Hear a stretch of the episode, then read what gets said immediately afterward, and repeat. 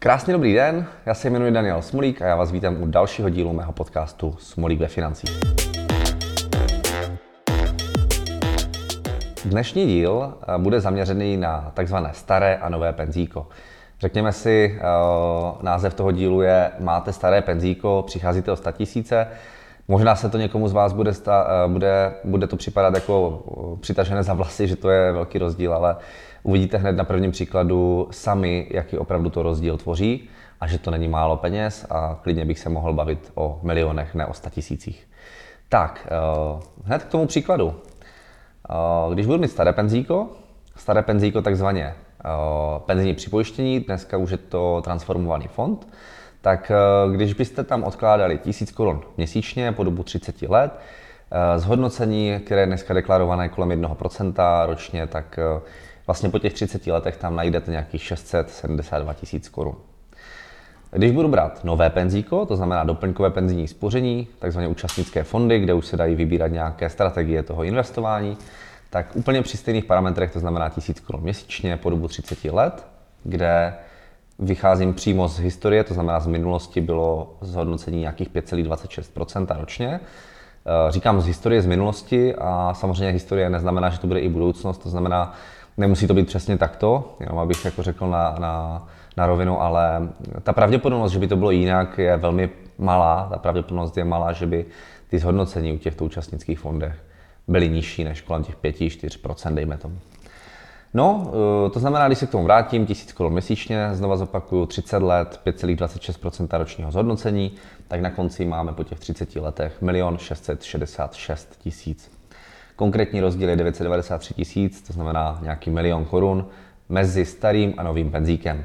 Samozřejmě není to jediná věc, eh, na základě které se rozhodovat, jestli to změnit nebo nezměnit. Za chvilku si řekneme další rozdíly. Ale jenom pro vaši představu, když se bavíme o 30 letech eh, spoření nebo investování, tak tisky eh, je to 30 lety nějaký, nějaká osoba 30 letá. Když by vám bylo 40, tak ten rozdíl v tom zhodnocení už není 900 tisíc, ale 372 tisíc. Když by vám bylo 50, tak je to 92 tisíc. A i v 55 letech pořád nějakých 27 tisíc korun na tom vlastně vyděláte, když to převedete ze starého do nového. Takže takové jsou rozdíly a pojďme se podívat i na další uh, nějaké niance mezi těmito produkty. A hned první je nějaká garance. Uh, vlastně staré penzijní připojištění mělo garanci nezáporného zhodnocení, nové už to nemá. Některé penzijní společnosti uh, tu garanci tam dávají v případě nějakých, do, nějakých pravidel, které dodržíte, ale ta pravá garance nuly nebo nezáporného zhodnocení je pouze na tom starém penzijním připojištění. Co to vlastně ta garance je? I kdyby těm fondům penzijním se nedařilo, jednoduše byly třeba v tom roce eh, na zhodnocení kolem minus 10%, tak eh, v té chvíli vám ta penzijní společnost nepřipíše minus 10%, ale dá, vám ani korunu navíc, ani vám korunu nevezme. To znamená, budete mít garantovanou nulu. Eh, staré penzíko to umí, jak jsem říkal, nové ne. Eh, nicméně ta garance, proč vlastně na těch nových doplňkových penzijních spořeních to některé společnosti pořád tu garanci zavádí, je proto, že oni jsou, si jsou jako jistí, že tím, že tam mají možnost investovat do různých fondů, dneska už investičních, tak eh, že to zhodnocení vždycky z dlouhodobého hlediska bude na tou nulou a nemůžou na tom prodělat. Jinak by to samozřejmě nenabízeli. Zase musíme brát v potaz, že i penzijní společnost je akciová společnost, no a akciová společnost se zakládá na základě, nebo zakládá pro, pro to, aby měla nějaký zisk a určitě by nebyli tak štědří, že by vám ty peníze dávali rádi ze svého. Oni si jsou jistí, že ty peníze na to opravdu vydělají. Takže berte to tak, že to je i to trošku jako známka toho, že to zhodnocení nad to 1% vždycky u těch nových fondů bude. Já bych řekl, že to minimálně pokryje inflaci, ale kolem těch 5-6% se můžeme úplně bezpečně v pohodě bavit. Tak, eh, jaký je další rozdíl? Tak na starém eh, doplňkovém nebo na starém penzijním připojištění Eh, byla takzvaná výsluhová penze. Na novém už to není zase. Ta výsluhová penze znamenala, že pokud jste měli 180 měsíců, jinými slovy 15 let od spořených, to znamená reálně přišla platba do té penzijní společnosti, tak máte možnost si vybrat polovinu všech těch prostředků, které tam vložíte. Je to dobrá věc, protože lidé to mohli přeinvestovat někde jinde, kde se to zhodnocovalo třeba většími úroky a hlavně si mohli šáhnout i po 15 letech na část z toho zisku, který tam vlastně byl nemuseli čekat až do 60 let, což eh, značná část eh, lidí využívala a do dneška využívá. O tom se ještě taky budeme trochu bavit. když se budeme bavit o tom, jestli se oplatí převést nebo neoplatí převést do nového penzíka peníze. Tak, co ale naopak staré penzíko neumí, tak to je takzvaný předdůchod. Určitě někdo z vás slyšel slovní spojení předčasný důchod, ale je to něco jiného než standardně předdůchod, který dneska nabízí právě penzijní společnosti. Jaký je v tom rozdíl? Předčasný důchod, když budete chtít, tak si můžete vzít až o pět let dříve, než jdete do řádného starobního důchodu, ale krátí vám to řádně, nebo docela hodně vám to pokrátí ten váš starobní důchod a je to nezvratné. To znamená, pokud vy se jednou rozhodnete pro předčasný důchod, dejme tomu, by, by byl vyměřený váš standardní starobní důchod na 15 tisíc, tak eh, úplně v pohodě klidně se můžete dostat na to, že když půjdete o pět let dříve na předčasný důchod do penze, tak ten důchod nebude 15, ale klidně jenom 8 nebo 9 tisíc korun měsíčně, který se dál samozřejmě bude valorizovat eh, tak, jak se každým rokem valorizuje, ale už to nikdy nedáte na tu původní hodnotu těch 15 tisíc, respektive třeba za 30 let k tomu dojdete tou valorizací. Uh, takže uh, předčasný důchod funguje takto, no ale jak funguje předdůchod, je to vlastně vymoženost nového penzíka a je to vlastně náhradou za tu výsluhovou penzi, která už tam není zase u toho nového tak eh, ten předdůchod funguje takovým způsobem, že vy opravdu můžete jít taky až o pět let dříve vlastně do starobního důchodu, v úvozovkách starobního, protože vy ten důchod si bude vyplát, vy budete vyplácet ze svého vlastního penzijního plánu.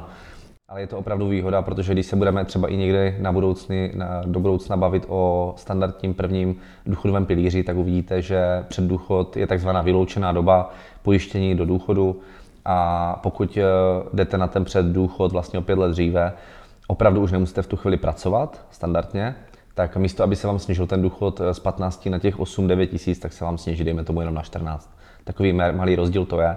No a samozřejmě existuje tam i varianta, jak to udělat tak, aby se vám nesnížil vůbec.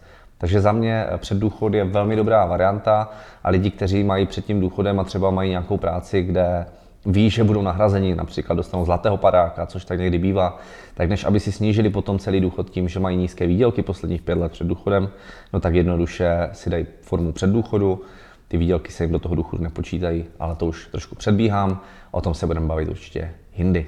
Takže eh, předdůchod velmi dobrá varianta. Kdo má vlastně nárok na ten předdůchod, tak eh, jak jsem říkal, jde to eh, nejdřív pět let před řádným odchodem do důchodu. Vybrat to můžete vlastně po dobu dvou až pěti let v rámci nějaké renty, s tím, že vlastně musíte dodržet nějaké podmínky a to je to, že máte naspořené na tom doplňkovém penzijním spořením alespoň 30% z průměrné hrubé mzdy v České republice na 24 měsíců. To znamená, pokud máte, dneska to vychází 250 tisíc korun na penzíku, tak vlastně můžete jít do předdůchodu, můžete s tím trošku pomoct, můžete ty peníze reinvestovat prakticky zpátky do, do nového penzíka, dá se s tím prostě vyhrát a dá se na tom prakticky i vydělat. Takže uh, úplně bych to nezatracoval, naopak je to podle mě perfektní záležitost. Tak, no a potom ještě další varianta, a to u těch uh, nových penzíjek je výhoda, že se vám může podařit, pokud jste měli za celý život uh, hodně velké příspěvky zaměstnavatele, tak udělat to tak, abyste nemuseli zdaňovat ten příspěvek zaměstnavatele 15%, jak standardně bývá. Dělá se to tím způsobem, že vlastně po dobu tří let si necháte vyplácet rentu a pokud si to na minimálně tři roky necháte vyplácet z toho doplňkového penzijního spoření, nebudete to vybírat jednorázovou částkou, tak nemusíte zdanit vlastně výdělky z toho, toho, toho zaměstnavatele nebo ten příspěvek toho zaměstnavatele. Pokud byste nechtěli vůbec nic zdaňovat, to znamená i ty zisky, které tam za těch třeba 30-40 let máte, no tak jednoduše si to necháte vybírat formou renty po dobu 10 let, no a nemusíte danit prakticky vůbec nic. Takže takové jsou zásadní rozdíly mezi starým novým penzíkem. Já osobně tam vnímám více výhod než nevýhod, protože ono nevýhoda, nemít garanci není vlastně nevýhoda. Ono tou nevýho- z té nevýhody se stává výhoda, protože ty penzijní účastnické fondy dneska můžou investovat do zajímavějších aktiv, které vykazují daleko většího zhodnocení. Takže vlastně asi tam nevýhoda žádná podle mě není. No a jak se pozná, jak poznám vlastně, že mám staré nebo nové penzijní připojištění nebo doplňkové penzijní spoření takzvaně, tak eh, když se pojám na tu smlouvu a uvidím, že byla sjednána před rokem 2013, to znamená do 31.12.2012, tak máte takzvané staré penzíko. Pokud je to od roku 2013 a dál, tak je to to nové penzíko, eh, takzvané doplňkové penzijní spoření.